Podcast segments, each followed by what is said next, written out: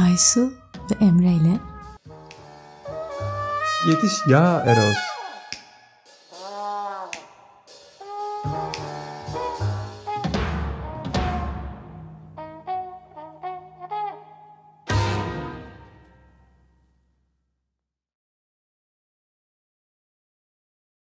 Yetiş Ya Eros'un ikinci bölümüne hoş geldik.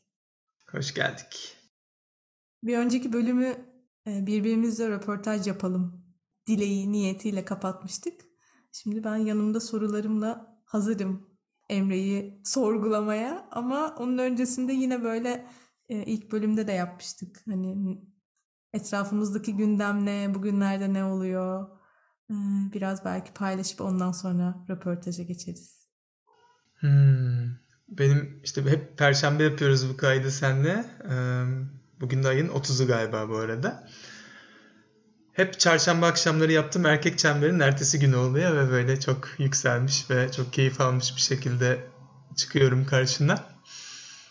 Onun dışında da böyle keyifli, güzel bir sürü olasılık, bir sürü heyecan var şu an hayatımda. Genel olarak memnunum halimden. O daha ülkesel, dünyasal gündemlerden şu bir hafta on gündür biraz uzaklaştım. Oralara dair böyle bir neyin içindeyiz şu ana dair çok fazla bir şey söyleyemiyorum ama seçime yaklaştığımız malum.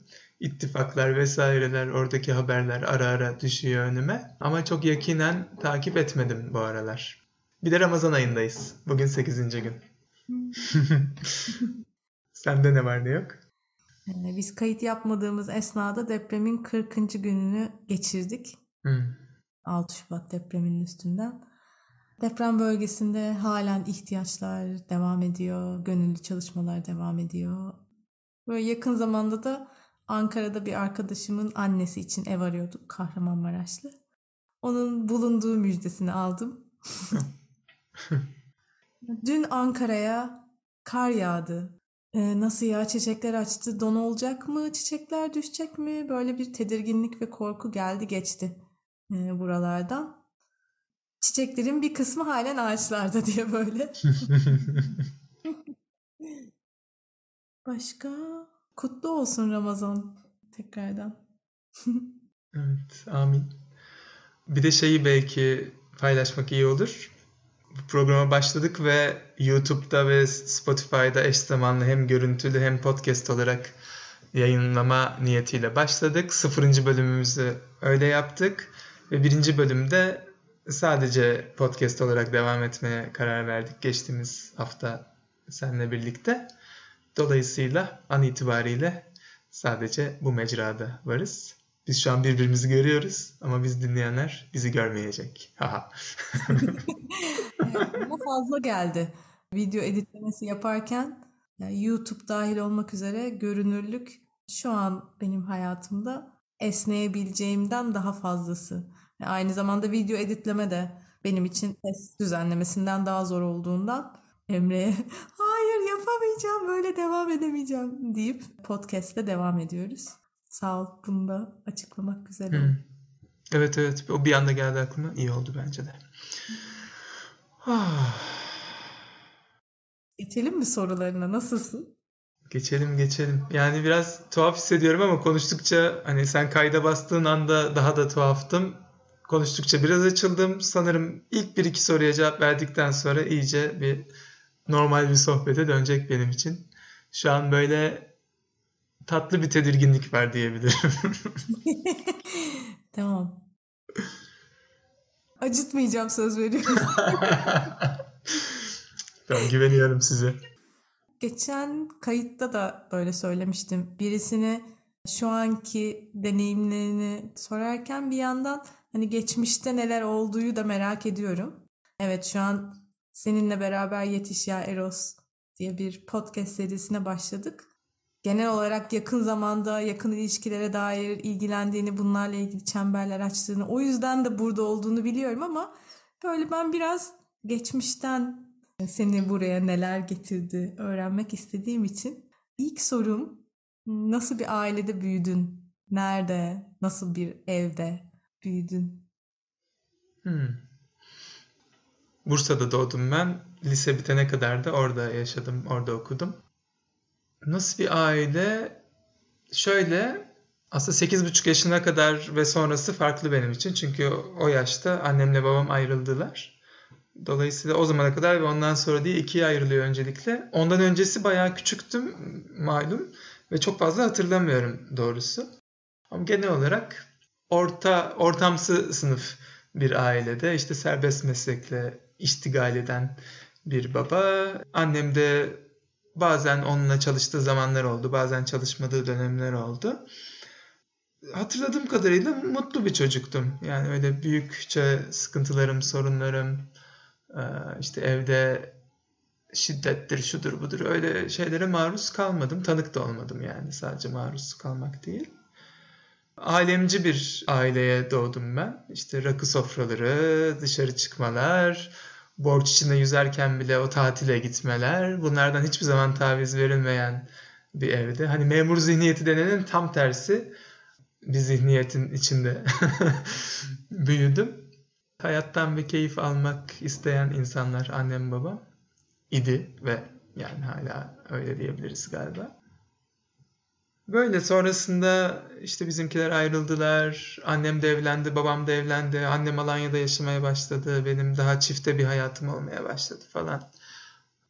Yani orada dair bilmiyorum. Çok böyle yetiş şair olsa nereden bağlayalım? Ya da ben o bağlama şeyini sana mı bırakayım tamamen? Ona endişelenmeyeyim sadece sorulara teslim olup ne geliyorsa anlatayım mı bilmiyorum. Evet, bilmiyorum. Bunlar geliyor ilk etapta. Annen ve babanla cinsellik konuşur muydun? Ya da nasıl konuşurdun? Hiç hmm. evde konusu açılır mıydı? Yok. Yani pek çok e, Türkiye ailesi gibi ve belki de pek çok dünya ailesi gibi çok bilmiyorum ama bizim ailede de bu konular konuşulmazdı.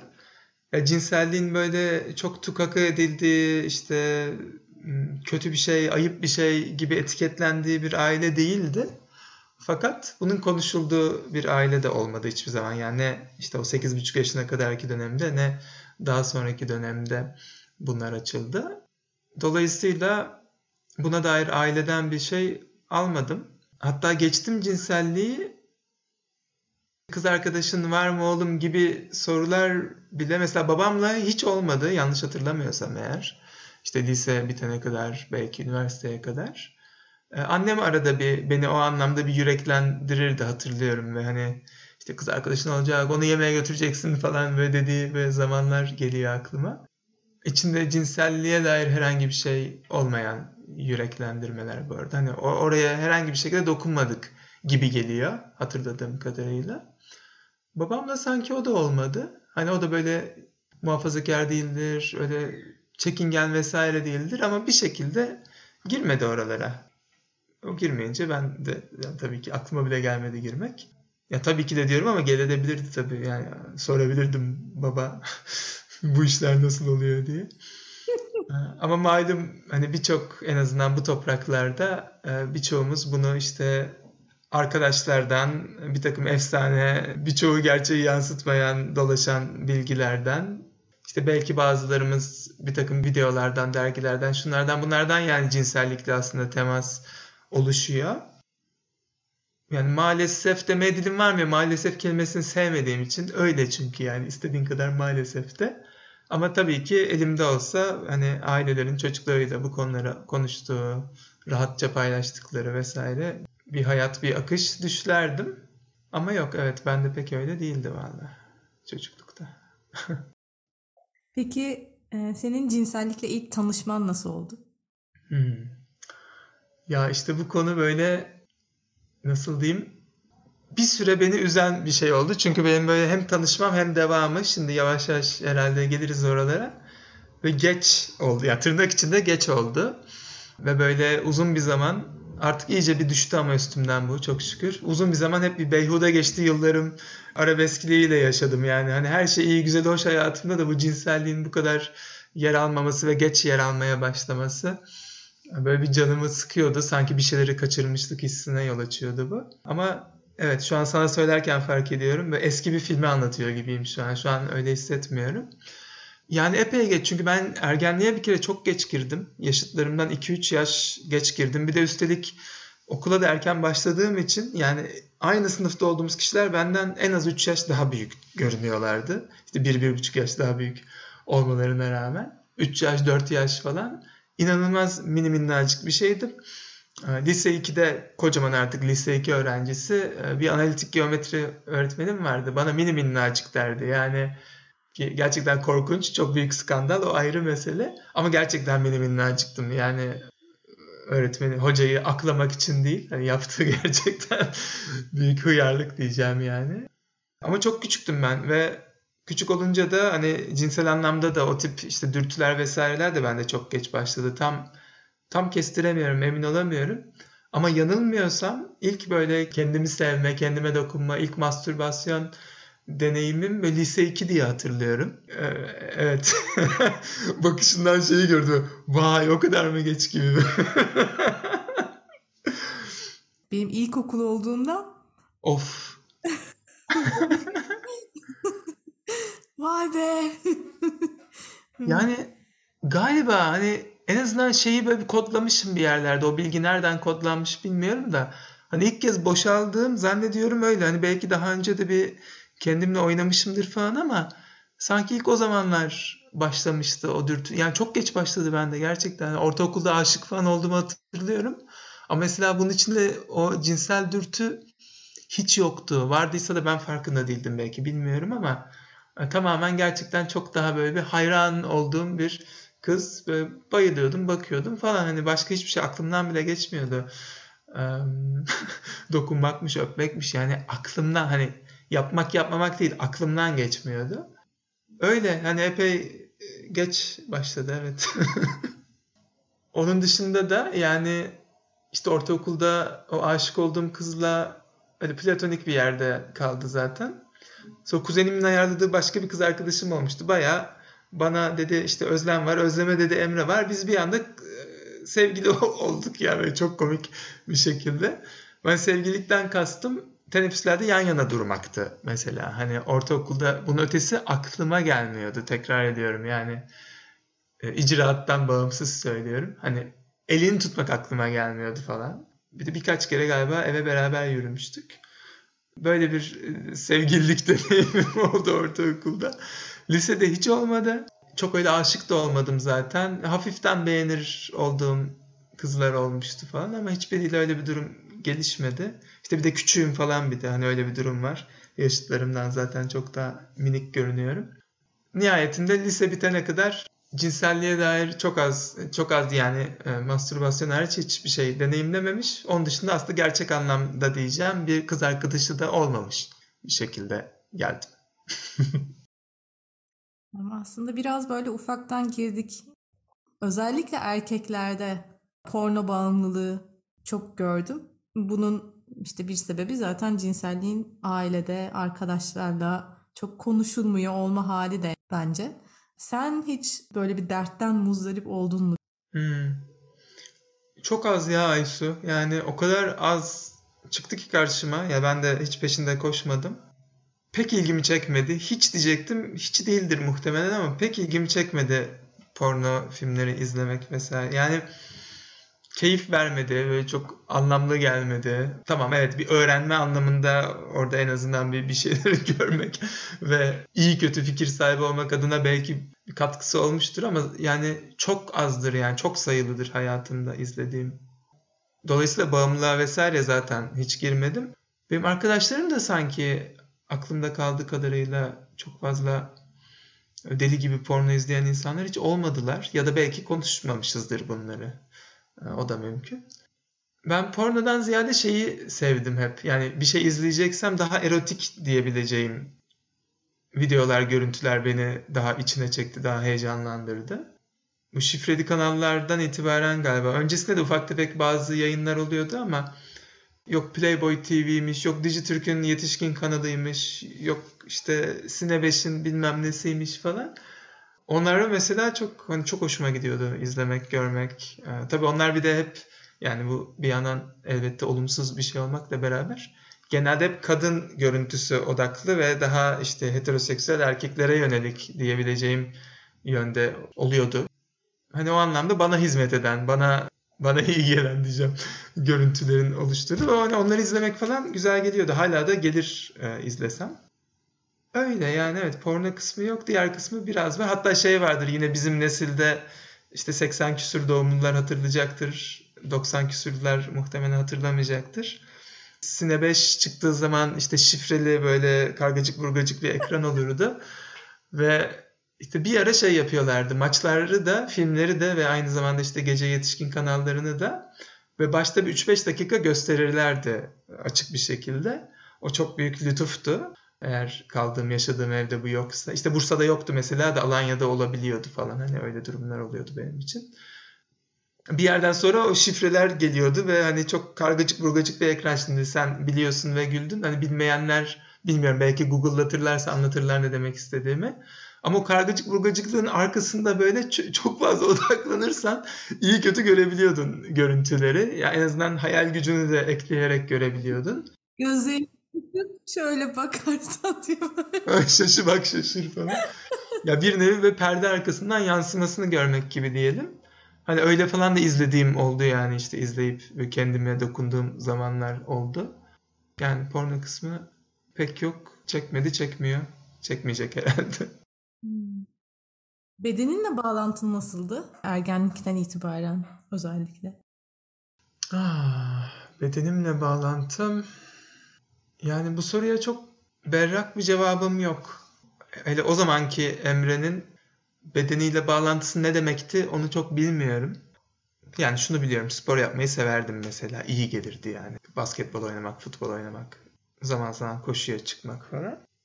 Bunun ötesinde bedenimle genel bir hani bağlantım çok yoktu galiba. Yani çok farkında değildim. Hani daha işte yine modern insan belki hala bile hani bunca yol yürüdükten bir sürü şeyi fark ettikten sonra hala belki büyük oranda zihinde yaşıyor olabilirim. Ama hele o zaman şeydi yani daha kafada geçen bir hayattı. Yani bedenimle bağlantım işte yine bir tek uyarıldığım takdirde ya da kendi kendime uyarmak istediğim takdirde cinsel olarak Hani öyle bir yerden en çok temas ediyordum muhtemelen.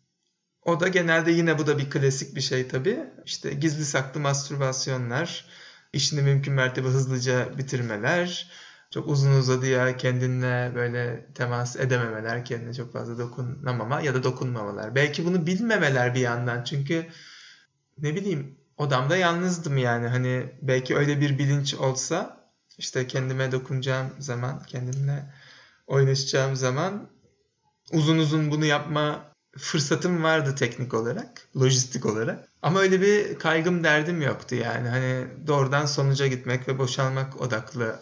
Çok hatırlamıyorum ama muhtemelen öyle yapıyormuşumdur. Ve evet, hani onun da tabii yol açtığı sonra başka sıkıntılar oluyor ileri yaşlarda. Öyle onun ötesinde bilmiyorum. Bedenine bağlantı deyince bana yardımcı olabilecek bir, bir şeyin var mı? Mesela şunu yapıyor muydun falan gibi. Yok aslında buradan şu anda nasıla getirmek istedim. Bugüne getiren soru olarak da bunu seçmiştim. Anlatırken de hmm. belki gelir sana eskiden şöyleydi şimdi böyleler. Hmm. Şu anda bedeninle bağlantın nasıl? Hmm. Dediğim gibi şu anda daha yüksek. Belki daha da yükselmesini isteyebilirim. Yani genel olarak daha yüksek. İşte mesela beslenmek benim için bayağı bir konu. Hani eskiden karnını doyurmaktı çocukken ve gençken. İşte son 8-10 yıldır hani ne yediğim, yediğimin nereden geldiği, neyi tercih ettiğim, nasıl pişirildiği, kimin pişirdiği gibi gibi konuların hepsi önemli. E, bu da aslında evet bedenime özen göstermeyle bağlantılı bir şey. Gıda anlamında çok bağlantılı hissediyorum. Yediğime bu kadar dikkat ettiğim, işte mümkün mertebe temiz gıdaya erişmeye gayret ettiğim, işte bunun için daha büyük bütçe ayırmaya gönüllü olduğum için. Hareket anlamında da genel olarak işte uzun yıllar epey yoga ile yakındım. Yani son bir yıldır bir azaldı işte benim yer değişikliklerim vesaire olunca hayatta. Eski yaşadığım yerde işte haftada 2-3 bir ara 4 yoga dersine gidiyordum. Onun dışında hareket etmeyi, yürümeyi falan seviyorum aslında. Bedenim ne kadar hareket ederse o kadar ferahladığımı görüyorum. Ha buna rağmen bazen kendimi çok masa başı işte yazarken, çizerken, okurken, bilgisayar başında, telefon başında bulduğum dönemler oluyor böyle çok az hareket ettiğim. Ama en az hareket ettiğimde bile yine en azından bir yürüyüşüm vesaire şuyum buyum oluyor hayatta. Cinsellik kısmına gelirsek çok yoğun bir bağlantım yok. Yani kendimle, kendime dokunma, kendi kendimle bir haz ilişkisi kurma anlamında çok bir alışkanlık gelişmedi ben. Yani şöyle oldu. Bunu galiba seninle bir keresinde konuşmuştuk e, aylar aylar önce. Şöyle anlamışım ben ya da öyle varsaymışım belki. Hani işte insan doğar, büyür, ergenliğe girer, işte cinsel dürtüleri oluşur. E, başta zaten partner vesairesi olmadığı için işte kendi kendine takılır. E, bir noktada artık sevgilisi veya sevgilileri, işte partnerleri olmaya başlar.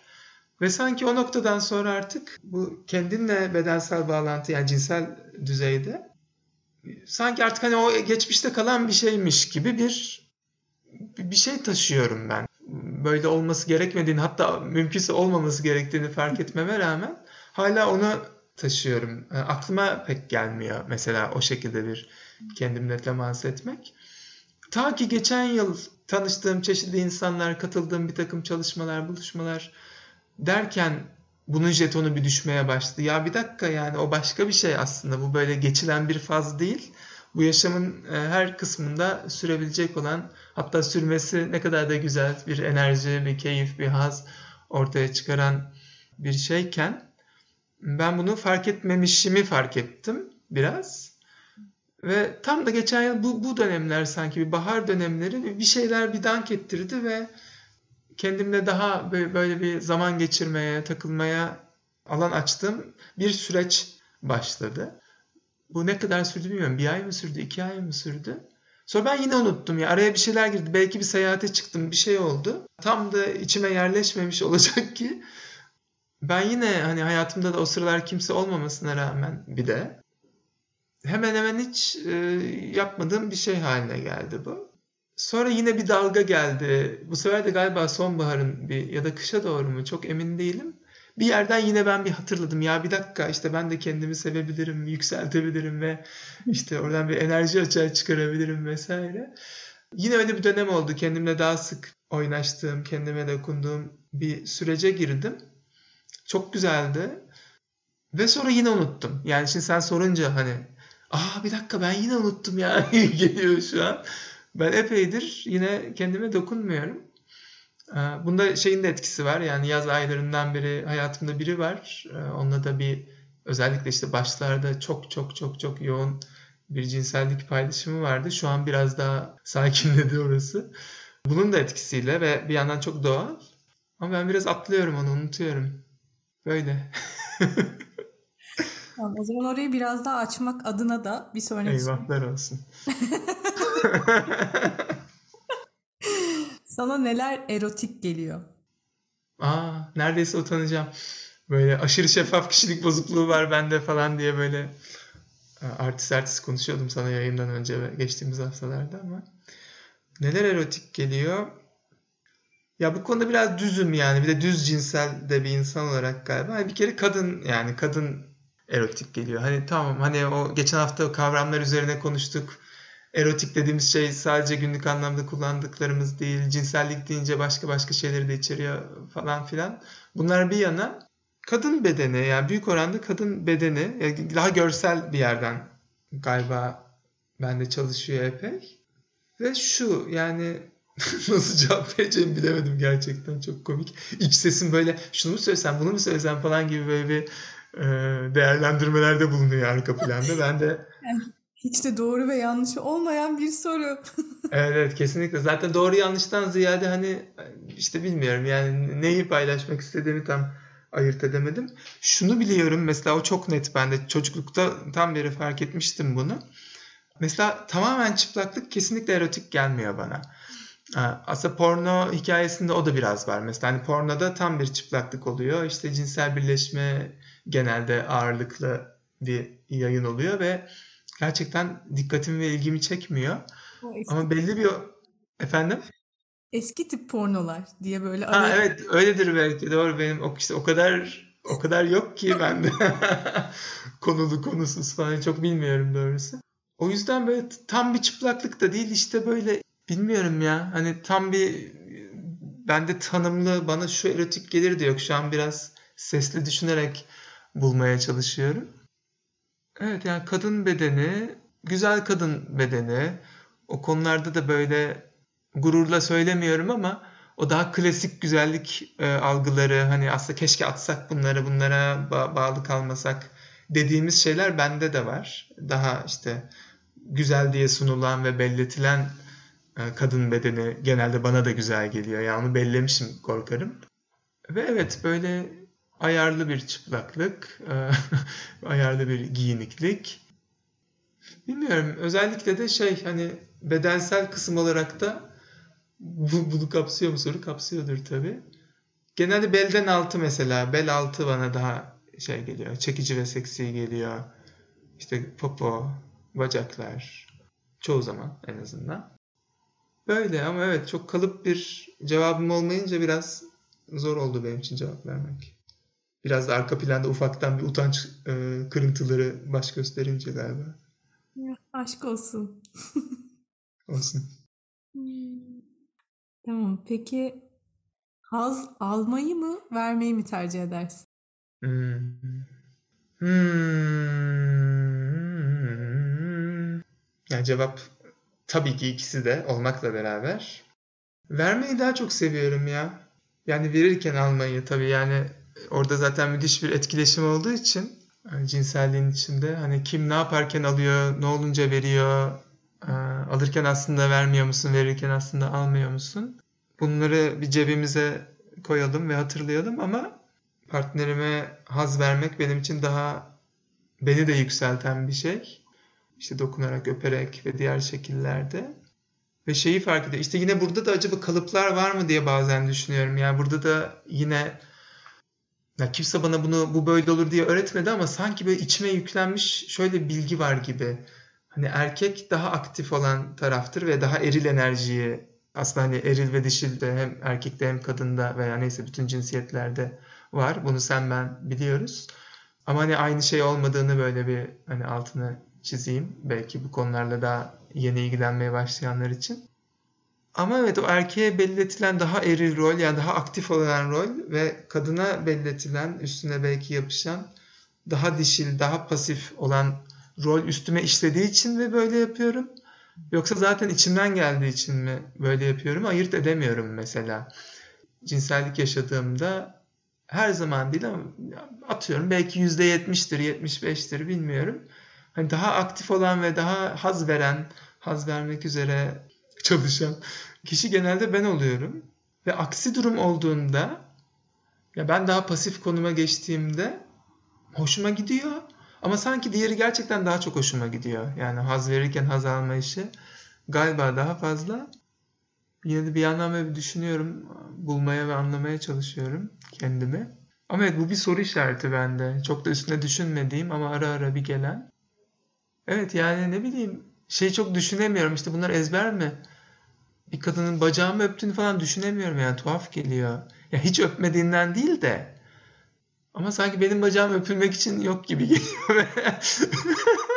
Böyle tuhaf da Aysun'un isyan e, baş sallamaları dinleyen arkadaşlarımız için. Ya evet yani söylerken çok saçma geliyor bu arada. Bunun böyle bir arkasındayım ve bu böyledir arkadaş falan değil ama öyleymiş gibi bir şey var yani içimde. Öyle bir inanç var veya varsayım var veya bir ezber var neyse artık. Velhasıl hani yine başa dönecek olursak evet her ikisi de bununla birlikte haz vermek bende daha yoğun açığa çıkıyor. Peki son sorum. Böyle son zamanlarda kendini en özgür olduğun gibi hissettiğinde neredeydin? Ne hallerdeydin? İşte kiminle ne yapıyordun? Çok komik. Şimdi bu soruya cevabım o işte cinselliğin dışından bir cevap geliyor içimden ama yine bir iç sesimde bir dakika ya diğer yerlerden anlat hani burada esas niyetimiz oydu falan filan diye öyle bir iç çekişme eşliğinde cevap vereceğim. İkisini de anlat. Tamam. Çember alanlarında çok özgür hissediyorum kendimi. Yani kendi açtığım ve bazen çoğunlukla kendi açtığım çemberlerin içindeyim ama başkaları açtığında da oradaki o şeffaflık ve kalpten kalbe bağlantı hali çok büyük bir hem özgürlük hem çok büyük bir sevgi ve şefkat uyandırıyor içimde. Ve orada böyle çok rahat, çok huzur, çok huzur hissediyorum. Çünkü orada bir sürü acılı hikaye de geliyor, bir sürü keyifli hikaye de geliyor. Can sıkıntısı da geliyor, anlam kaybı da geliyor. Ama işte güzellikler, kutlamalar da geliyor ve bütün bunların böyle bir oluşturduğu işte çorba böyle çok lezzetli gerçekten ve oradaki niyetimiz, çemberlerdeki niyetimiz malum hani kabul etmek ve yargılardan uzak bir yerden birbirimize, kendimize ve birbirimize alan açmak. Ve bunu yapabildiğimiz ölçüde zaten özgürce böyle her türlü hal benden ve diğerlerinden ses buluyor. Çoğunlukla bu, bu tip alanlar yani çok büyülü o sen de çok iyi biliyorsun böyle bir, bir aşk hali oluşuyor. İşte buluşmanın sonunda o bir günün bazen iki günün bazen üç dört günün sonunda böyle bir yarı sarhoş hiç ne bir madde ne bir alkol hiçbir şey kullanılmamış ama herkes bir Leyla bir halde birbirlerine bakıyorlar ağlıyorlar falan. Hani o kadar tatlı bir hal ki o. Orada çok iyi ve mutlu hissediyorum ve bu alanların bir sürüsünü açan kişi olmak da ayrıca mutluluk verici yani. Hani oh be buna ben vesile yani ben yaptım değil ama ben vesile oldum biriyleysen. Biz vesile olduk da çok hoş bir haz his ve haz. Bir bu geliyor aklıma. Bedenimi böyle hareket ettirdiğim çok dans ettiğim ya da işte koştuğum ya da bisiklete bindiğim zamanlar yine gerçekten terlediğim ve böyle resmen nefesimin açıldığı, ciğerlerimin böyle genişlediği zamanlar ve çok özgürlük veriyor. Havayı böyle temiz hava soluduğum, özellikle ormandaysam ve doğal bir alandaysam. O tip zamanlar çok güzel geliyor.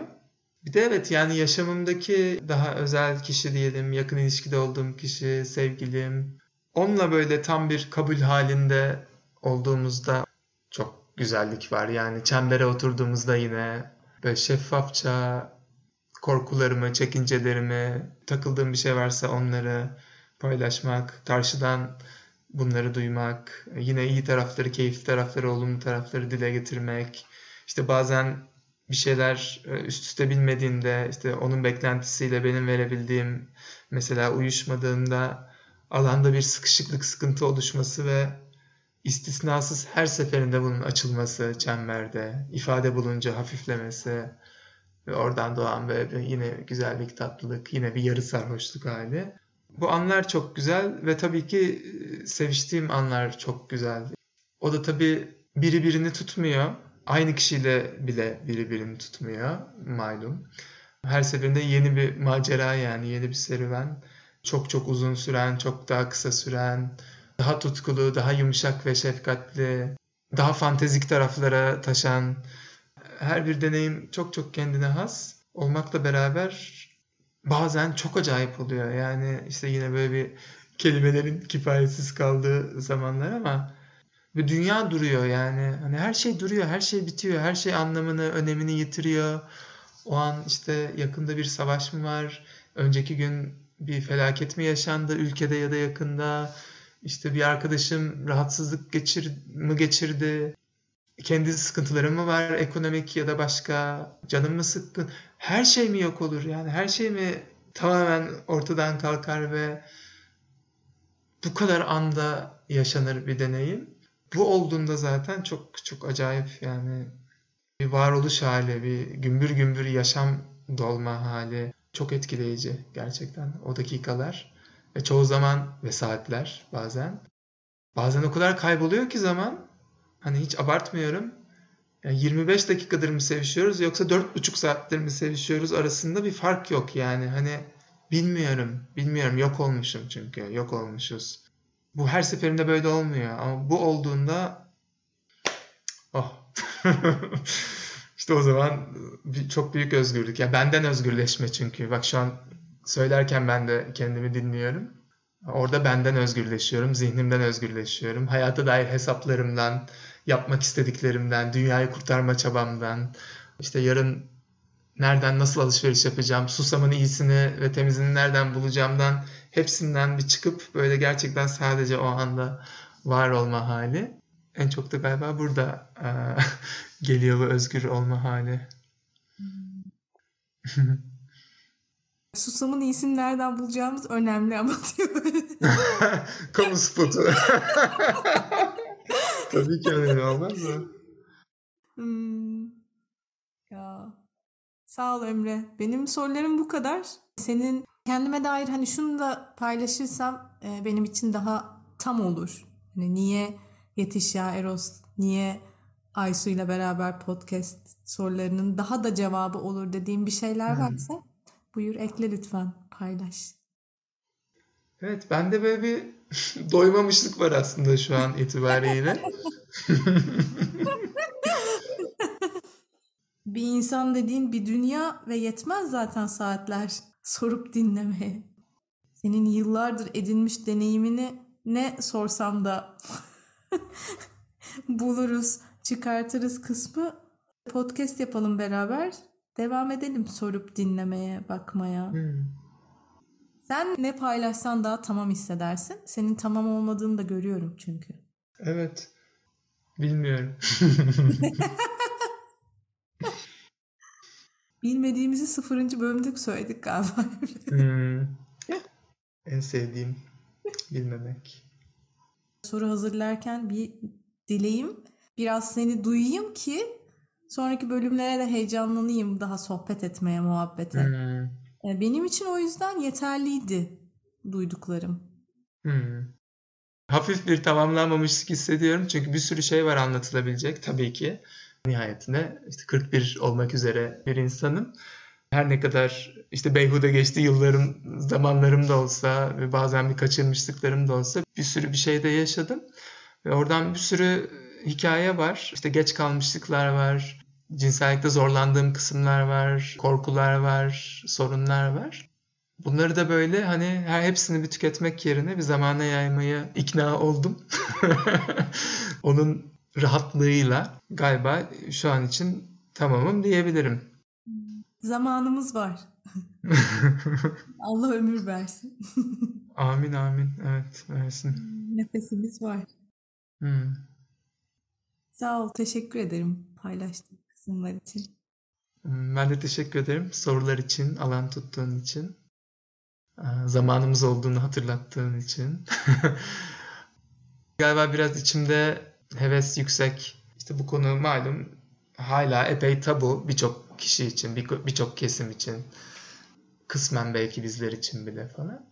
O yüzden de bir an önce açasım var böyle hani kendimizce hizmetimizi bir an önce sunalım işte konuşulmayanı konuşalım, şeffaflaşalım, soyunalım, dökünelim ve bunun normalleşmesine işte emre vaisi olarak katkılarımızı bir an önce yapalım heyecanındayım. Sanırım o yüzden böyle bir hafif bir tatminsizlik ama evet birkaç hafta daha bekleyebilir dünyamız. Ki girdik yola sonuçta yani yürüyoruz zaten. Bir de konuşuluyor ya Emre. Çok da şey yapmayalım. ya evet tabii ki. Ama evet. Bizim sesimiz de duyulsun. Bizim rengimiz de görünsün. Sağ ol. Çok teşekkür ederim. Görüşürüz o zaman. Görüşmek üzere.